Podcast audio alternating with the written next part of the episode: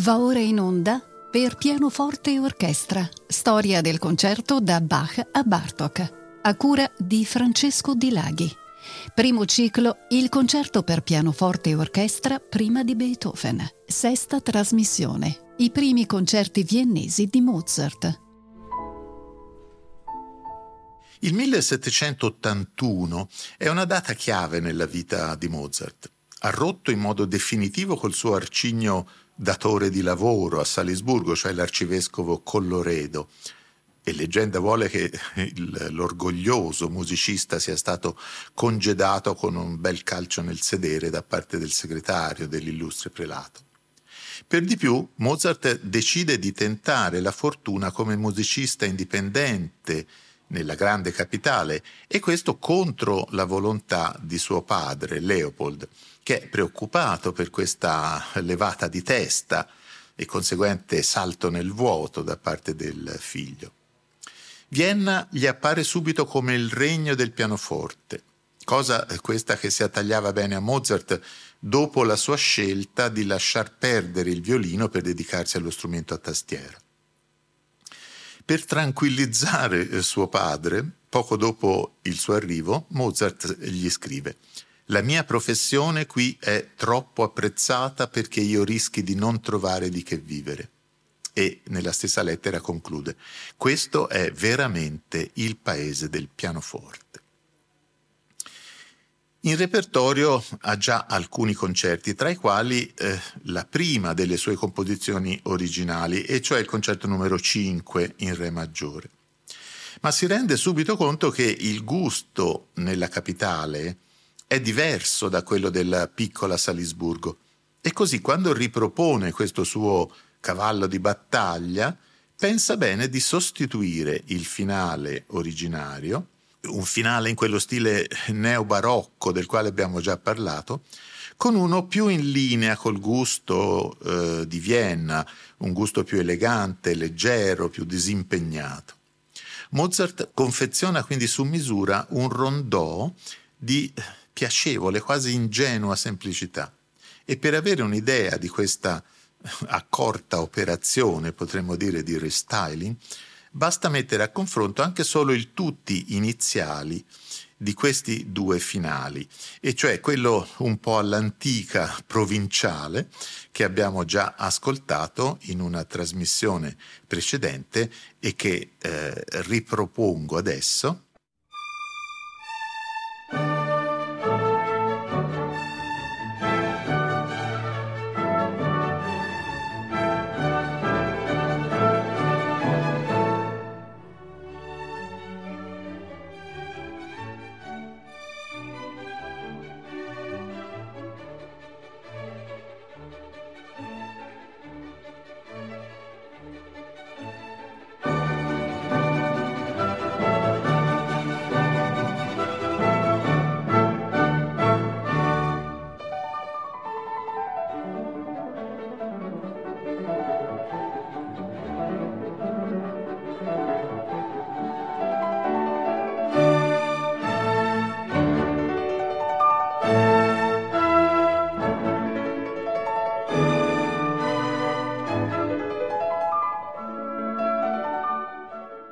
e quello invece alla moda, che sarebbe poi restato in repertorio come un brano autonomo con un eh, numero di catalogo proprio 382. Eccolo.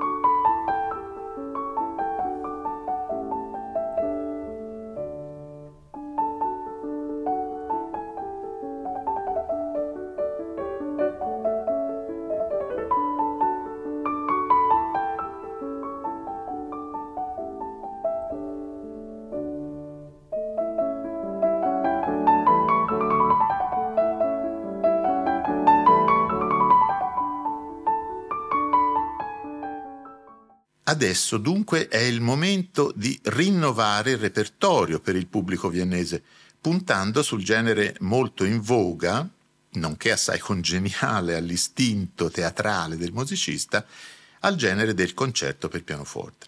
Mozart pensa allora a tre nuovi concerti da offrire in sottoscrizione per la cifra di sei ducati, quindi rivolti anche ad un potenziale pubblico di dilettanti.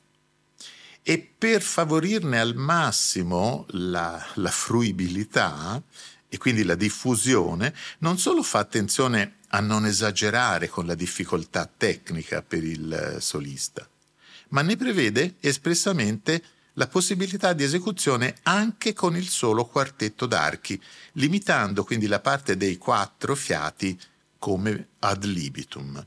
In altre parole, questi concerti si possono eseguire anche in casa come musica da camera, con due violini, una viola e un violoncello.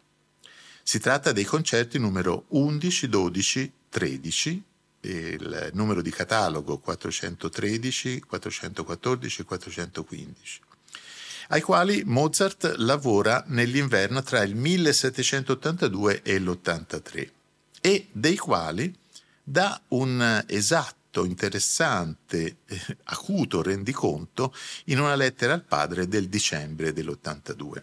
Questi concerti sono proprio una via di mezzo tra il troppo facile e il troppo difficile. Sono molto brillanti, gradevoli all'orecchio e naturali, ma senza cadere nella vacuità. In alcuni punti solo gli intenditori possono ricavarne diletto, ma faccio in modo che anche i non intenditori restino contenti, pur senza sapere perché. Insomma, una abile operazione di marketing musicale. Questa idea di rendere disponibili e appetibili eh, i suoi concerti per un pubblico più vasto, eh, pensandoli anche per esecuzioni casalinghe con i quattro archi senza gli strumenti a fiato, che restano ad libitum, come dicevamo, riguarderà anche il successivo concerto, dopo questi primi tre viennesi, e cioè il numero 14, eh, chiamato spesso Kammerkonzert, appunto, in Mi bemolle maggiore, che è del 1783. In questo caso si tratta di un lavoro scritto su commissione e Mozart scriverà al padre, che è sempre bisognoso di essere tranquillizzato, che è un lavoro profumatamente pagato. La committente è una sua ottima allieva. Eh, Mozart infatti si dà da fare a Vienna anche come insegnante, e cioè Barbara o Babette von Ployer, per la quale avrebbe di lì a poco scritto anche un altro concerto e con la quale avrebbe lui stesso eseguito la brillante sonata per due pianoforti, quindi senza dubbio una eccellente allieva. Ma torniamo ai primi tre concerti viennesi. Mozart riuscì ad organizzare una grande accademia alla presenza anche dell'imperatore, imperatore che aveva già conosciuto Mozart per quel duello, possiamo dire, musicale del dicembre del 1781 con Muzio Clementi. E in questa accademia, dicevo, eh, Mozart esegue tutti e tre i concerti. Così ne riferisce una, una gazzetta dell'epoca, il Kramers Magazine. Oggi il famoso Cavalier Mozart ha dato un'accademia musicale in suo favore al Teatro Nazionale, eseguendo pezzi assai popolari. L'Accademia fu onorata da un foltissimo pubblico e i nuovi concerti che Mozart eseguì al fortepiano ottennero entusiastica approvazione. Il nostro monarca, che contrariamente al solito volle onorare l'Accademia, si unì all'applauso del pubblico con entusiasmo senza precedenti. Ma guardiamo questi primi concerti viennesi un po' più da vicino. Già nell'allegro iniziale del primo dei tre, il numero 11 in Fa maggiore, Mozart introduce molte sorprese per rendere eh, meno schematica, meno ripetitiva la doppia esposizione. Per esempio, l'introduzione orchestrale si apre con un incisivo levé de rideau incentrato su quattro note ribattute, al quale seguono due temi di carattere più cantabile, ma sottilmente imparentati con l'inciso iniziale. L'entrata del solista è un po' a sorpresa, sulla scia di quella eh, felice invenzione del precedente concerto, il numero 9, Genome. Perché su un breve raccordo dell'orchestra, e, e anch'esso non a caso basato su un inciso di tre note ripetute, il solista entra come, come di soppiatto e presenta un tema che è solo simile ma non uguale a quello già esposto dall'orchestra. Il secondo tema poi appare inaspettatamente esposto dagli archi anziché dal pianoforte, sul quale però il solista si inserisce presto, ma per prendere una nuova strada. Sorprese anche nello sviluppo, che non riprende esplicitamente nessuno dei temi già esposti, ma si ripiega su, su malinconici episodi in tonalità minori.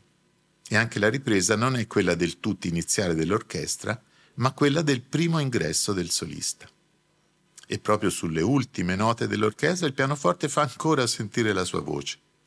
Le cadenze, come in tutti e tre questi primi concerti viennesi, sono originali di Mozart. Ecco dunque il primo movimento dal concerto numero 11 in Fa maggiore K413 che ascoltiamo nell'esecuzione di Mitsuko Uchida al pianoforte e della English Chamber Orchestra diretta da Jeffrey Tate.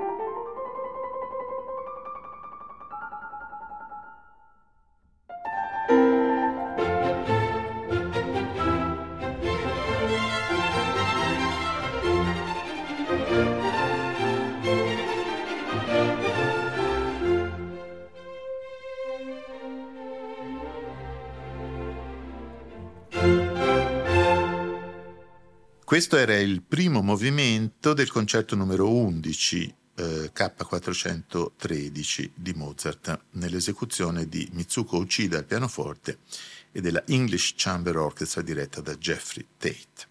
Di questo concerto più tradizionali ci appaiono il, il, il larghetto, levigato, amabile in, in si bemolle, con i delicati effetti di eco e anche con un occhio alle movenze dello stile galante eh, possiamo eh, vedere il rondò conclusivo che è eh, in tempo di minuetto.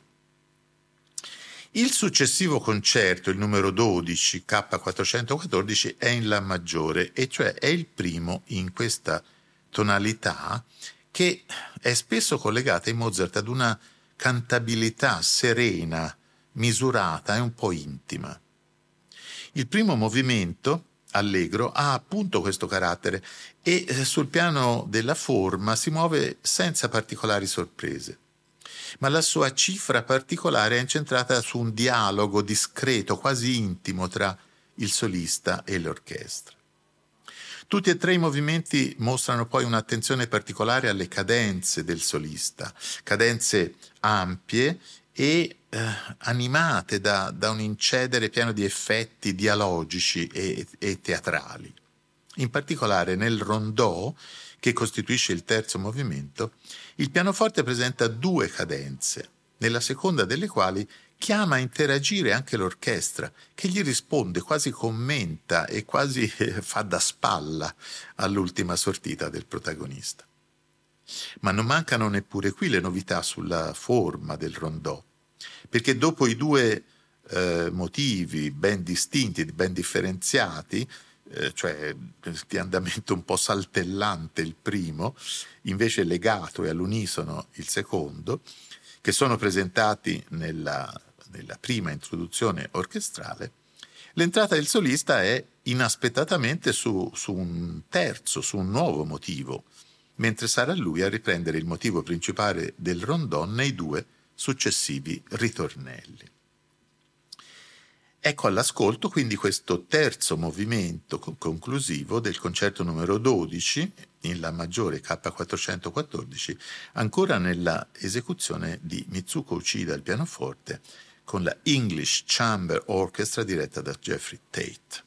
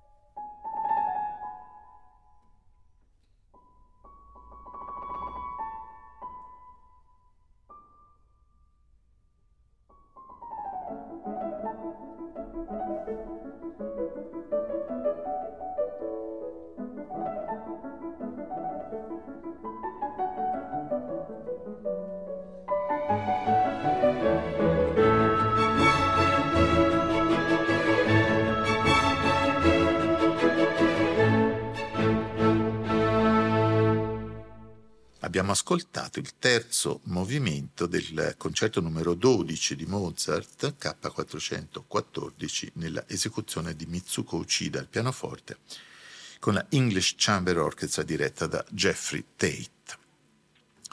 E questa continua sperimentazione sulle varie possibilità teatrali dei movimenti conclusivi ha un suo momento significativo anche nel lavoro che segue a ruota i primi tre concerti viennesi, e cioè il già ricordato concerto numero 14 in Mi bemolle maggiore, scritto per l'allieva Babette von Ployer.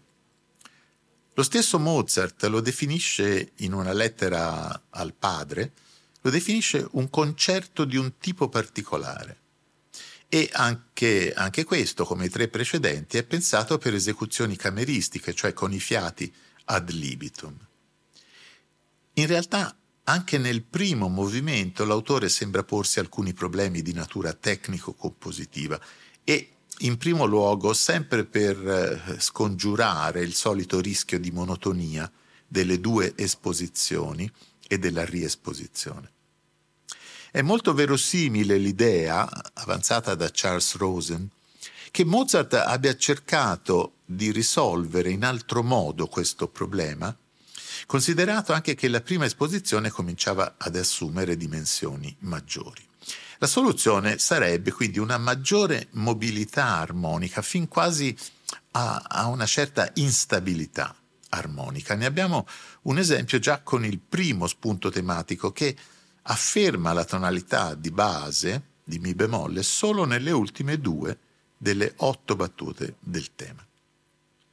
Ma soprattutto lo abbiamo con la netta modulazione alla tonalità di dominante del secondo gruppo tematico, infrangendo così la regola che voleva la prima esposizione mantenersi sempre nella tonalità di base.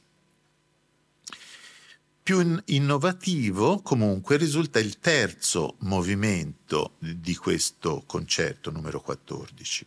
Qui ritroviamo un po' l'idea di un finale che allude allo stile contrappuntistico, come nella versione originaria del concerto numero 5. Ma adesso i termini sono del tutto nuovi. Se allora la scelta era un omaggio al gusto leggermente provinciale e antiquato di Salisburgo, Adesso l'allusione al contrappunto, inserita in una forma leggera e disimpegnata per eccellenza come il rondò, è posta fianco a fianco con un materiale tematico secondario concepito nel più chiaro spirito del teatro comico. Dunque eh, l'intenzione sembra quella di creare attraverso questi contrasti di, di, registro stilistico, di creare una sorta di cortocircuito, dalle cui scintille far sprizzare moltiplicati il brio e la comicità. Forse anche per questo che Mozart lo definisce eh, nella lettera al padre un concerto di un tipo particolare. E questa idea sembra trovare conferma nella, nella stretta eh, conclusiva, quando i due temi si ripresentano in una misura diversa, cioè in sei ottavi. Ora con carattere decisamente danzante e in tempo più veloce, secondo il tipico cliché del finale d'opera buffa. Propongo dunque questo terzo movimento del concerto numero 14 in Mi bemolle K449 in una registrazione storica, cioè del 1938, con un, con un giovane elettrizzante Rudolf Serkin insieme con i Bush Chamber Players.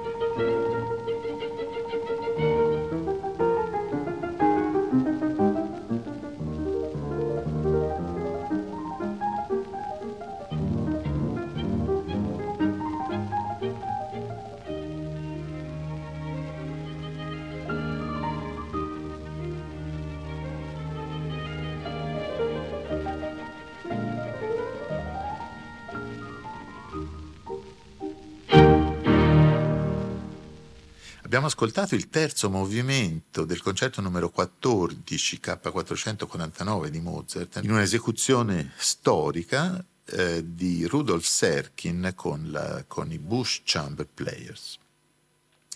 E visto che siamo a parlare dei concerti scritti per la brava Babette von Ployer e in particolare delle innovazioni apportate nei movimenti eh, conclusivi, Consideriamo anche brevemente il concerto in Sol maggiore numero 17, eh, K453, che è l'altro concerto scritto per, eh, per questa allieva e è anche di pochissimo posteriore.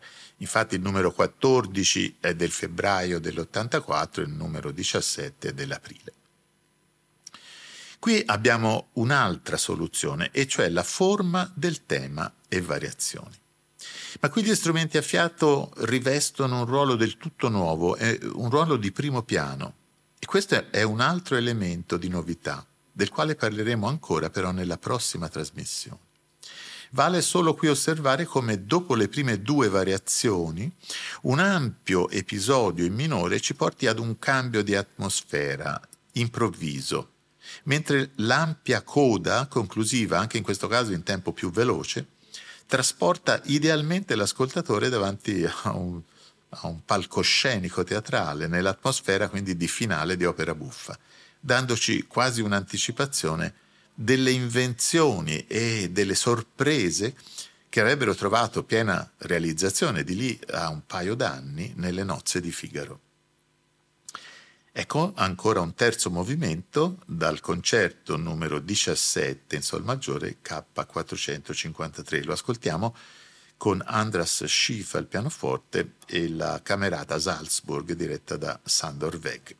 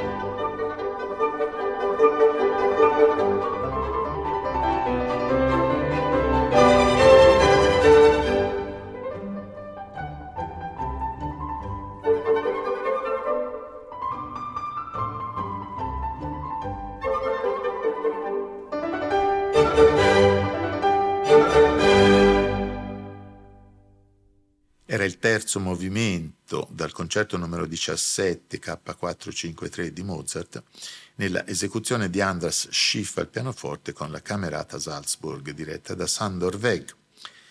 E anche in questa puntata del nostro ciclo, come nelle precedenti, propongo l'ascolto di un concerto completo inserito subito dopo nella eh, normale programmazione di Rete Toscana Classica, limitandomi adesso a presentarlo. In questa fase della produzione di Mozart, così ricca di tanti e tali capolavori, la scelta non è facile. Mi è però sembrato che il terzo dei primi tre concerti viennesi, cioè il concerto in Do maggiore K415, potesse ben rappresentare questo questo nuovo momento, eh, un momento intraprendente, entusiasta del giovane musicista di fronte al pubblico della grande capitale.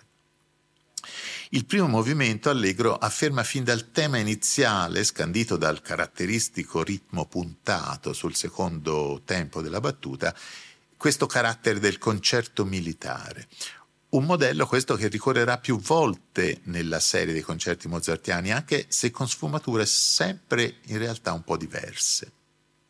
L'atmosfera più estroversa e festosa di questo concerto, un, un po' nello stile di ouverture d'opera buffa, nonché il piglio più apertamente virtuosistico rispetto ai due precedenti, sono sottolineati anche dall'organico dell'orchestra con la presenza di trombe e timpani, sia pure, come abbiamo eh, detto sempre, ad libitum. Un elemento di questo primo allegro subito evidente è di nuovo il riferimento ad una scrittura contrappuntistica, evidente fin dal tema iniziale che è esposto eh, ad imitazioni successive come entrate di un fugato. Anche sul piano della forma, se non è più una novità che la prima entrata del solista si svolga con un tema del tutto nuovo rispetto a quello della prima esposizione orchestrale, è invece una novità che anche i secondi temi delle due esposizioni, cioè eh, la prima dell'orchestra e la seconda o il solista, non coincidono più. Il teatro strumentale dunque si anima e prende sempre più vita.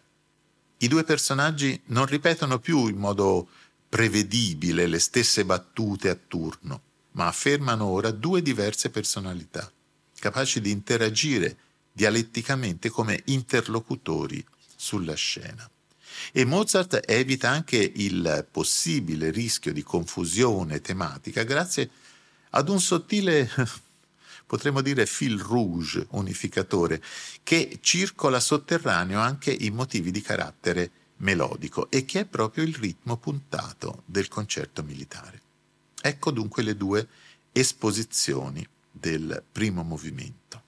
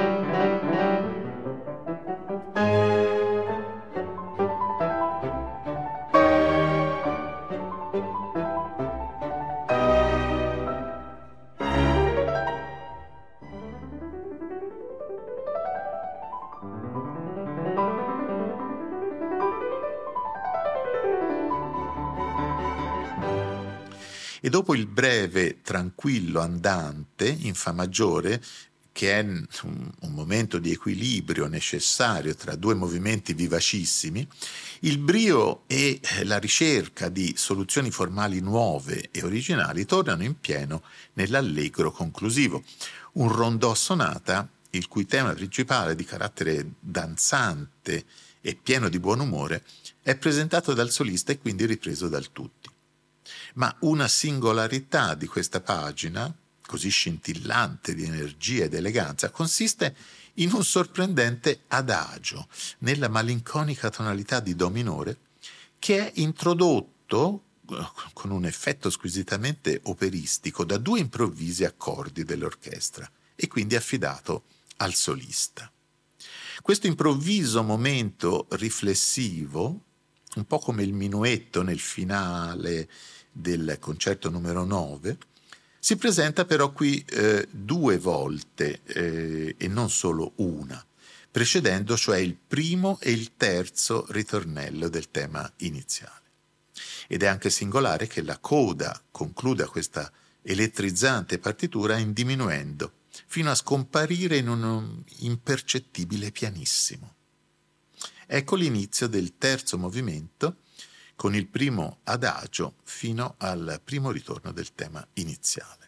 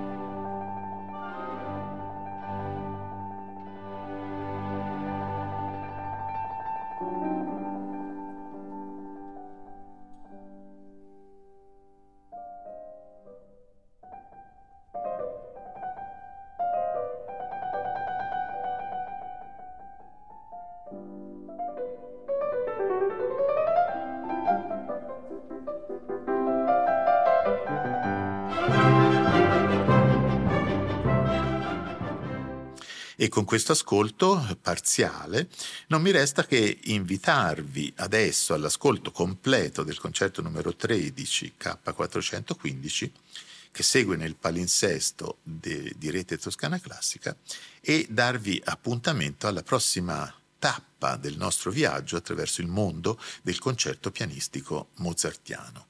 Un saluto alle ascoltatrici e agli ascoltatori di Rete Toscana Classica da Francesco Di Laghi.